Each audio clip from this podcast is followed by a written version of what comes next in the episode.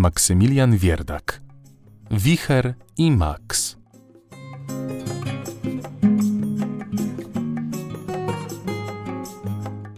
Pewnej nocy przylecieli zieloni kosmici do domu Maxa i podali pieska.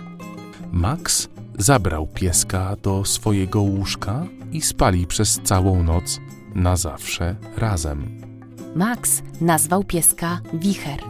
Wicher i Max zawsze chodzili ze sobą na spacerki. Uwielbiali kąpiele w basenie. Max zawsze zabierał wichra na hulajnogę elektryczną. Max i Wicher.